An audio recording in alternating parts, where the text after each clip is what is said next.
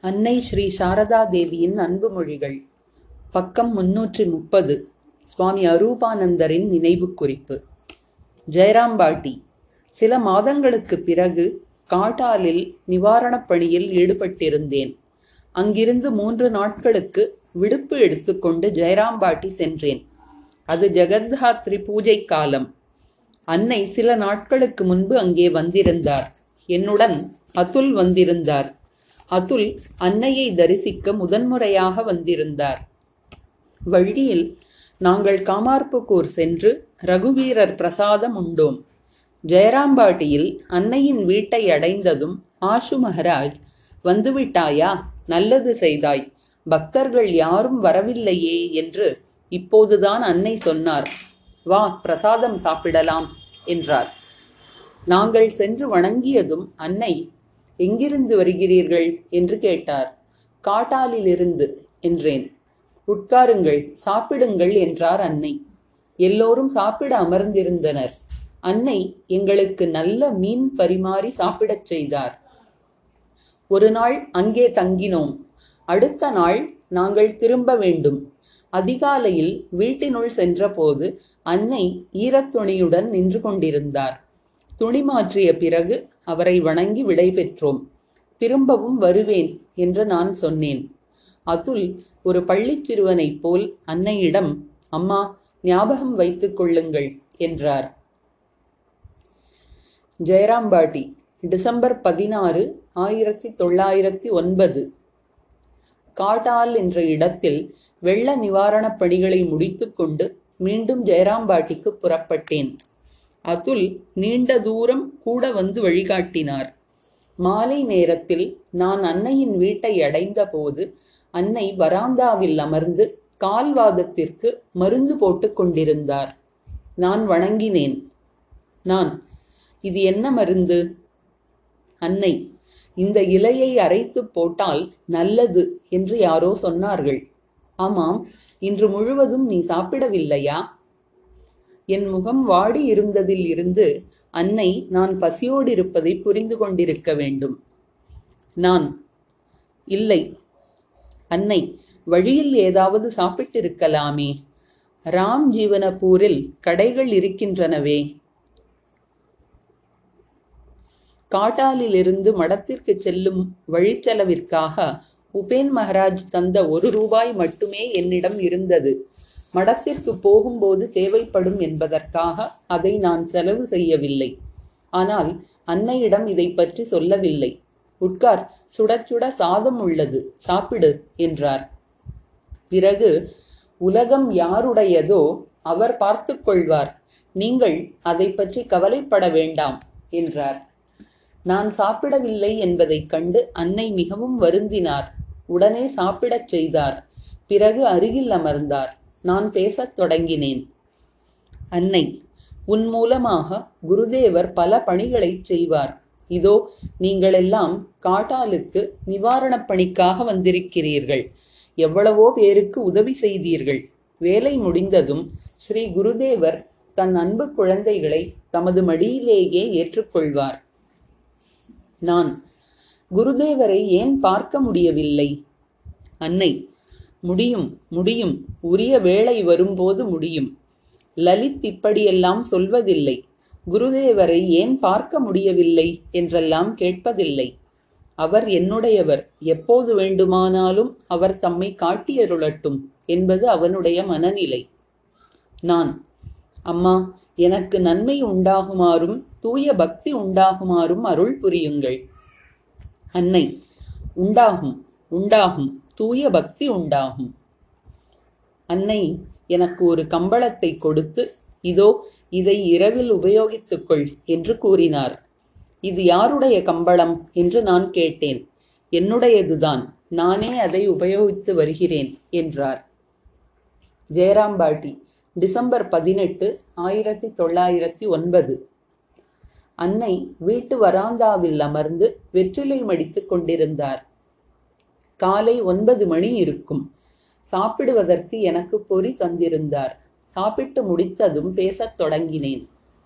நான் அம்மா நான் அதிக நாட்கள் வாழாமல் இருக்க அருள் செய்யுங்கள். அன்னை அப்படியானால் என்னுடன் வந்துவிடு. மற்றவர்கள் உரிய வேளையில் வந்து சேர்வார்கள். நான் இதனை மறக்காமல் மனத்தில் வைத்துக் கொள்ளுங்கள். அன்னை அதைத்தானே சொல்கிறேன். நான் வந்து உன்னை கூட்டிச் செல்வேன்.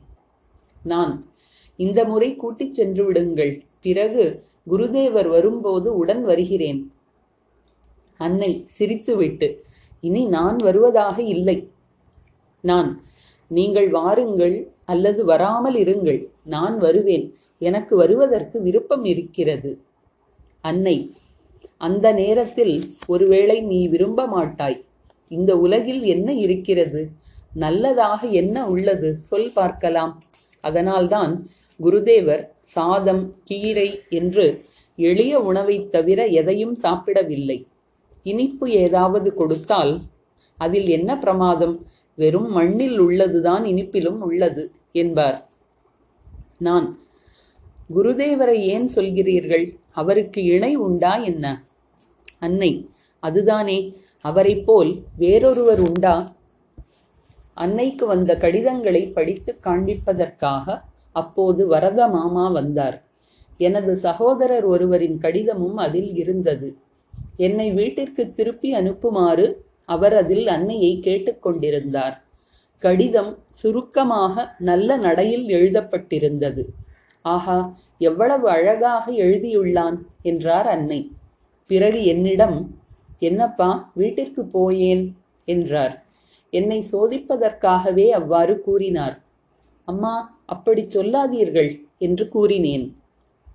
அன்னை போகட்டும் இவ்வளவு பேர் குடும்பத்தில் தானே வாழ்கிறார்கள் நீ ஒருவன் வாழாததால் ஒன்றும் குடிமுழுகி போகாது. நான் அழ ஆரம்பித்தேன். அன்னை அழாதே அழாதே மகனே நீங்களெல்லாம் தெய்வங்களே கடவுளுக்காக எல்லாவற்றையும் துறக்க யாரால் முடியும்? கடவுளிடம் சரணடைந்து விட்டால் விதியின் தலைவிதியே மாறிவிடுகிறது. தான் எழுதியதை விதி தனது கையாலேயே அழிக்க நேர்கிறது. இறையனுபூதி பெற்றவனுக்கு என்ன இரண்டு கொம்புகளா முளைக்கின்றன? இல்லை அவனுக்கு உண்மை உண்மையற்றது பற்றிய விவேகம் வருகிறது. விழிப்புணர்வு ஏற்படுகிறது. அவன் பிறப்பு இறப்பை கடந்து செல்கிறான். கடவுளை உணர்வில் உணர்கிறோம். இப்படி அல்லாமல் யார் கடவுளை கண்டார்கள்? யாரிடம் கடவுள் பேசினார்? உணர்வில்தான் காட்சி உணர்வில்தான் பேச்சுவார்த்தை எல்லாம் உணர்வில்தான் நடக்கின்றன. நான் ஏனம்மா மற்றொன்றும் இருக்கிறதே நேரடி காட்சியும் உள்ளதே. அன்னை அதை நரேன் ஒருவன் மட்டுமே பெற்றான். முக்தியின் சாவி குருதேவரிடம் இருந்தது. வேறென்ன? ஜப தியானம் செய்வது குருதேவரிடம் பிரார்த்தனை செய்வது இதுதானே விஷயம். குருதேவரோ அவர் வேறு யார்? அவர் என்றென்றும் நம்முடையவர். நான் அம்மா அந்த உண்மையை அதாவது குருதேவர் நம்முடையவர் என்பதை நான் அறிந்து கொள்ளுமாறு செய்யுங்கள். அன்னை அதை நான் திரும்ப திரும்ப சொல்ல வேண்டுமா என்ன? மிகவும் உறுதியுடன் அறிவாய் அறிந்து கொள்வாய். ஜெயராம்பாட்டி டிசம்பர் பத்தொன்பது ஆயிரத்தி தொள்ளாயிரத்தி ஒன்பது. இரவில் அன்னையின் அறையில் பேசிக் கொண்டிருந்தேன். அவர் படுத்திருந்தார். வேதாந்தத்தை பற்றி பேச்சு எழுந்தது. நான் நாமரூபத்தை தவிர வேறொன்றும் இல்லை ஜடப்பொருள் என்ற ஒன்று இருக்கிறது என்பதை நிரூபிக்க இயலாது. அதனால்தான் கடைசியில் கடவுள் அது இது என்று எதுவும் கிடையாது என்று சொல்லிவிடுகிறார்கள். குருதேவர் அன்னை என்பதெல்லாம் கூட உண்மையல்ல என்பதே என் கருத்து. பேச்சிலிருந்தே எனது எண்ணத்தை புரிந்து கொண்ட அன்னை கூறினார். நரேன் ஒரு முறை என்னிடம் அம்மா குருவின் தாமரை திருவடிகள் உண்மையல்ல என்று காட்டும் ஞானம் ஞானமல்ல. அது அஜ்ஞானம். குருவின் தாமரை பாதங்கள் இல்லாவிட்டால் ஞானம் எதை ஆதாரமாக கொள்ளும்? என்று சொன்னான். இந்த வரட்டு தத்துவங்களை விட்டுவிடு. பரம்பொருளை யார் அறிந்தது? சுகரும் வியாசரும் ஏன் சிவபெருமானும் கூட மிஞ்சி போனால் கட்டெரும்புகள்? அவ்வளவுதான். நான் அறிய விரும்புகிறேன் சிறிது புரிந்து கொள்ளவும் செய்கிறேன். வாதங்களை எப்படி நிறுத்துவது? அன்னை பரிபூரண ஞானம் வராமல் அது மறையாது. படைப்பை பற்றி பேச்சு வந்தது. நான் அம்மா பெரியவை சிறியவை என்று இந்த எண்ணற்ற உயிரினங்கள் ஒரே நேரத்திலா படைக்கப்பட்டன? அன்னை ஓவியன் தூரிகையினால் கண் முகம் மூக்கு என்று ஒவ்வொன்றாக வரைந்து படத்தை பூர்த்தி செய்வது போல் கடவுளும் ஒவ்வொன்றாகவா அனைத்தையும் படைத்தார்? இல்லை. பகவானிடம் விசேஷ சக்தி உள்ளது. அவர் உம் என்னும்போது எல்லாம் படைக்கப்படுகின்றன. அவர் ம்ஹும் என்னும்போது அவை மறைந்து விடுகின்றன. இருப்பதெல்லாம் ஒரே வேளையில் தோன்றின. ஒன்றன் பின் ஒன்றாக படைக்கப்படவில்லை. உணவின் வாசனை காரணமாக கட்டெரும்புகள் அன்னையின் அறையில் அங்குமிங்கும் அலைந்து கொண்டிருந்தன. நான் திடீரென்று ஓர் எறும்பை காட்டி அப்படியானால் இந்த எறும்பு ஏன் பின்தங்கிவிட்டது இது மனிதனாவதற்கு நீண்ட காலமாகுமே என்று கூறினேன். அதற்கு ஆம் அது உண்மைதான் என்றார் அன்னை. பிறகு படைப்பு பற்றி பேசும்போது ஒரு கல்பத்தின் முடிவிற்கு பிறகு தூக்கத்திலிருந்து விழித்தெழுவதைப் போல் அனைவரும் தோன்றுகிறார்கள் என்று அன்னை பதில் கூறினார். பிறகு ஜபம் போன்ற சாதனைகள் பற்றி கேட்டேன். அன்னை கூறினார் ஜபம் போன்ற ஆன்மீக சாதனைகளின் மூலம் கர்மத் தளைகள் அறுபடுகின்றன. ஆனால் பிரேம பக்தி இல்லாமல் கடவுளை பெற முடியாது. ஜப தவங்கள் என்ன தெரியுமா? இவற்றின் மூலம் புலன்களின் வேகம் தடுக்கப்படுகிறது. லலித் பாபு பற்றி பேச்சு வந்தது. சில மாதங்களாக அவர் நோயுற்றிருந்தார். நிலைமை அபாயகரமாயிருந்தது. அன்னை அவரை மிகவும் நேசித்தார். அவரது நோய் காரணமாக கவலை கொண்டிருந்தார். அன்னை கூறினார் லலித் எனக்கு எவ்வளவோ பணம் தந்துள்ளான். தனது வண்டியில் என்னை வெளியில் அழைத்துச் செல்வான். தட்சிணேஸ்வரத்திலும் காமார்புகூரிலும் பூஜைக்காக பண உதவி செய்கிறான். என் லலித்தின் இதயம் விலைமதிப்பற்றது. பணம் இருந்தாலும் எவ்வளவோ பேர் கருமிகளாக இருக்கிறார்கள். பணம் இருப்பவன் அதனால் பகவானுக்கும் பக்தர்களுக்கும் சேவை செய்து அவரை வழிபட வேண்டும். அது இல்லாதவன் நாம ஜபத்தினால் வழிபட வேண்டும். பிரேம பக்தி பற்றி பேச்சு வந்தது. அன்னை கூறினார் பிருந்தாவனத்து இடைச்சிறுவர்கள் ஜப தியானம் செய்தா ஸ்ரீ கிருஷ்ணரை பெற்றனர். இல்லை. ஏ கிருஷ்ணா இங்கே வாடா இதை சாப்பிடுடா இதை எடுத்துக்கொள்ளடா என்று அழைக்கின்ற அளவு நெருக்கமான உறவினால்தான் அவரை பெற்றனர். நான் பகவானுடைய அன்பை பெறாமல் எப்படி மன ஏக்கம் வரும்? அன்னை ஆம் அது உண்மைதான். அது அவரது அருளைப் பொறுத்தது. ஜெயராம்பாட்டி டிசம்பர் முப்பத்தி ஒன்று ஆயிரத்தி தொள்ளாயிரத்தி ஒன்பது. காலை எட்டு ஒன்பது மணி இருக்கும். நான் சென்றபோது அன்னை வெற்றிலைச் சுருள் மடித்து கொண்டிருந்தார். நான் அருகில் அமர்ந்து பேச ஆரம்பித்தேன். நான் அம்மா எவ்வளவோ பார்த்திருக்கிறேன் எவ்வளவோ கேட்டிருக்கிறேன் என்றாலும் உங்களை என் அம்மா என்று என்னால் புரிந்து கொள்ள முடியவில்லையே. அன்னை மகனே அப்படி இல்லையானால் நீ ஏன் இங்கு வர வேண்டும் யார் யாருடையவரோ அவர் எப்போதும் அவருடையவரே. யுகந்தோறும் வரும் அவதாரத்துடன் அவரைச் சேர்ந்தவர்கள் வருகிறார்கள். நான் உன் அம்மா என்பதை வேளை வரும்போது புரிந்து கொள்வாய். சிறிது நேரத்திற்கு பிறகு என் பெற்றோர் மற்றும் சகோதரர்கள் பற்றி பேச ஆரம்பித்தேன். பெற்றோர்கள் என்னை வளர்த்தார்கள். அவர்கள் காலமாகிவிட்டார்கள். இப்போது அவர்கள் எங்கே எப்படி இருக்கிறார்களோ எனக்கு தெரியாது. எனது சகோதரர்கள் நல்ல குணநலன்களுடன் திகழ ஆசீர்வதியுங்கள். அன்னை எல்லோரும் கடவுளை நாடுகிறார்களா என்ன? இந்த வீட்டில் எவ்வளவோ பேர் இருக்கிறார்கள். எல்லோரும் என்னை விரும்புகிறார்களா? சில நிமிடங்களுக்கு பிறகு திருமணம் செய்து கொள்ளாதே. இல்லறத்தில் ஈடுபடாதே. திருமணம் செய்யாவிட்டால் வேறென்ன? எங்கே வாழ்ந்தாலும் சுதந்திரமாகவே இருப்பாய். திருமணம்தான் எல்லா துன்பங்களுக்கும் மூல காரணம்.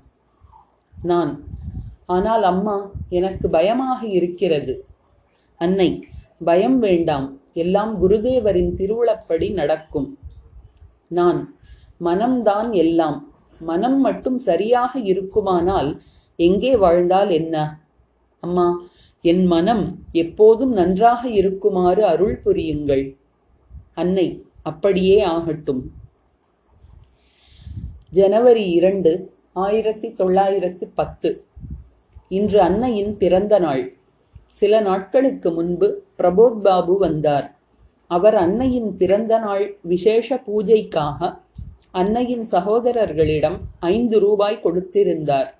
அன்னை எங்களிடம் விசேஷமாக ஒன்றும் செய்ய வேண்டாம். நான் ஒரு புதிய சேலை கட்டிக்கொள்கிறேன். குருதேவருக்கு சிறிது நைவேத்தியம் செய்யலாம். பிறகு பிரசாதம் சாப்பிடலாம். வேறென்ன? என்று கூறினார். பூஜைக்கு பிறகு அன்னை தமது அறையில் தெற்கு பக்கமாக கதவருகில் கட்டிலில் கால்களை தொங்கவிட்டபடி அமர்ந்திருந்தார். புதிய சேலை கட்டியிருந்தார். பிரபோத் பாபு அன்னையின் திருவடிகளில் மலர்கள் சமர்ப்பித்தார்.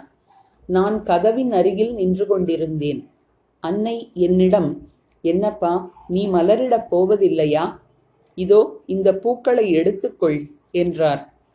நானும் அவரது திருவடிகளில் மலர்கள் சமர்ப்பித்தேன். நண்பகலில் நல்ல சாப்பாடு கிடைத்தது.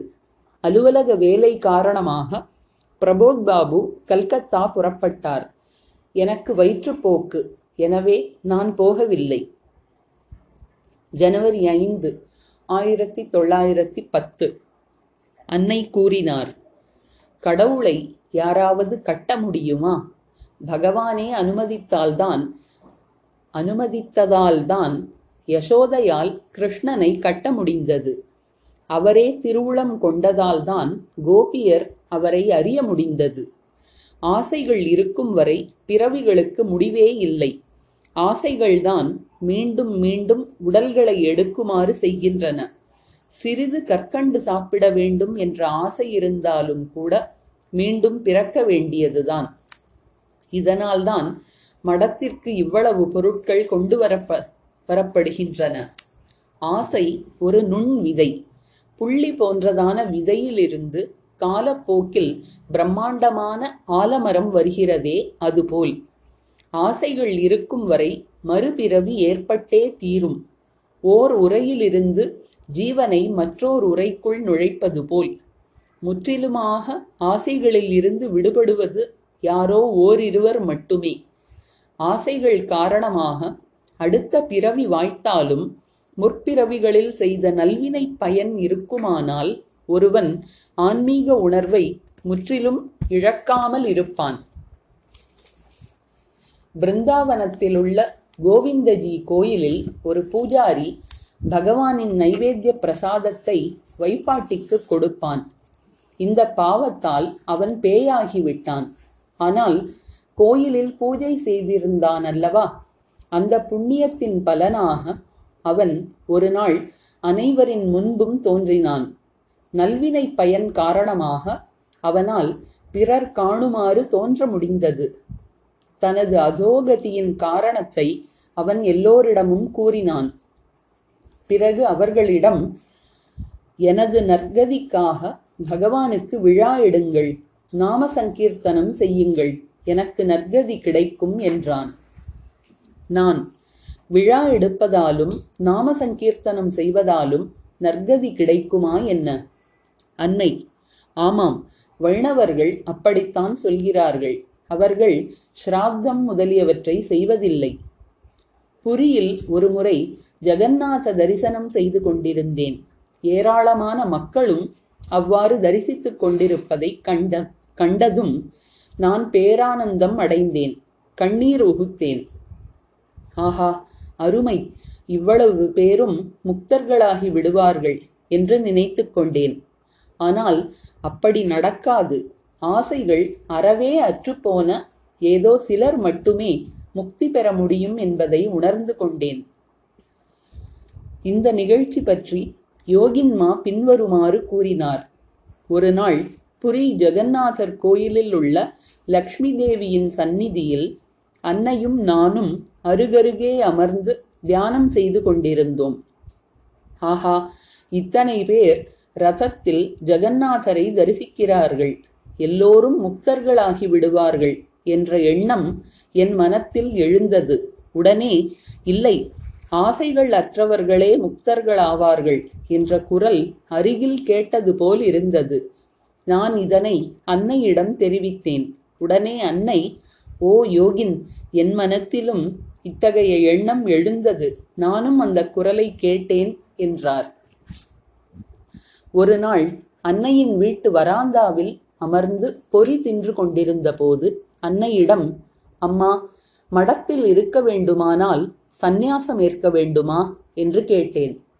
அன்னை ஆம் மகனே. நான் ஆனால் அம்மா சந்நியாசம் மிகுந்த கர்வத்திற்கு இடம் கொடுக்கிறதே. அன்னை ஆம் கர்வம்தான். என்னை வணங்கவில்லை மதிக்கவில்லை இதை செய்யவில்லை அதை செய்யவில்லை என்றெல்லாம் நினைக்கக்கூடும். அதைவிட தமது வெள்ளைச் சேலையை காட்டி இதுவே நல்லது. அதாவது அகத்துறவே சிறப்பு. கௌர் சிரோமணி தமது வயதான காலத்தில் புலன்களை எல்லாம் வலிவு குன்றிப் போன பிறகு புலன்களெல்லாம் வலிவு குன்றிப் போன பிறகு சந்நியாசம் ஏற்றார். கௌர் சிரோமணி ஒரு வைணவர் பிருந்தாவனத்தில் அன்னையை தரிசித்திருந்தார். அழகில் கர்வம் நற்குணத்தில் கர்வம் கர் கல்வியில் கர்வம் சந்நியாசியின் கர்வம் இவையெல்லாம் எளிதில் போகுமா மகனே? துறவு வாழ்க்கைக்கு தயாராகுமாறு அன்னை என்னிடம் கூறினார். வீட்டிற்கு சென்று உன் சகோதரர்களிடம் என்னால் வேலை கீழே எதுவும் பார்க்க முடியாது நம் அம்மாவும் இல்லை எனவே யாருக்கும் நான் சேவை செய்ய வேண்டியதில்லை என்னால் அது முடியவும் செய்யாது. நீங்கள் வீடு வாசலை பார்த்து கொள்ளுங்கள் சந்தோஷமாக இருங்கள் என்று சொல்லிவிடு. துறவு வாழ்க்கையின் சிரமங்களைப் பற்றி பேச்சு எழுந்தது. அன்னை கூறினார் மடத்தில் பிள்ளைகள் கஷ்டப்படுகிறார்கள். உண்ணவோ உடுக்கவோ வேறு எதற்குமோ பெரிதாக எதுவும் இல்லை. இது எனக்கு பிடிக்கவில்லை. யோகேன் மிகவும் கடுமையான வாழ்க்கை வாழ்ந்தான். அவ்வளவு இளமையில் உடலையும் நீத்தான். இரவில் அன்னையுடன் பேசினேன். நான் அம்மா கடவுளின் அருள் மட்டும் கிடைக்குமானால் ஒருவன் காலம் கனிவதற்காக காத்திருக்க வேண்டாம் அல்லவா? அன்னை அது உண்மைதான். ஆனால் மற்ற மாதங்களில் கிடைக்கின்ற மாம்பழம் வைகாசி மாதத்தில் கிடைக்கும் மாம்பழத்தைப் போல் சுவையாக இருக்குமா? பருவமில்லாத காலத்திலும் பழங்களை பெற முயல்கிறார்கள். இப்போதெல்லாம் புரட்டாசி மாதத்தில் கூட பலாப்பழங்களும் மாம்பழங்களும் கிடைக்கின்றன. ஆனால் அவை பருவத்தில் கிடைக்கும் பழங்களைப் போல் சுவையாக இருப்பதில்லை. இறையனுபூதிக்கான வழிகளும் அப்படித்தான். இந்த பிறவியில் சிறிது ஜப தவம் செய்யலாம். மறுபிறவியில் சிறிது விழிப்புணர்வு ஏற்படலாம். அதற்கடுத்த பிறவியில் மேலும் முன்னேறலாம். இதுபோல்தான். வேறென்ன? திடீரென்று இறையனுபூதி கிடைப்பது பற்றி அன்னை கூறினார். கடவுள் குழந்தையின் இயல்பு படைத்தவர். ஒருவன் விரும்ப மாட்டான் அவனுக்கு கொடுப்பார். ஒருவன் விரும்புவான் அவனுக்கு கொடுக்க மாட்டார். எல்லாம் அவரது திருவுளம்.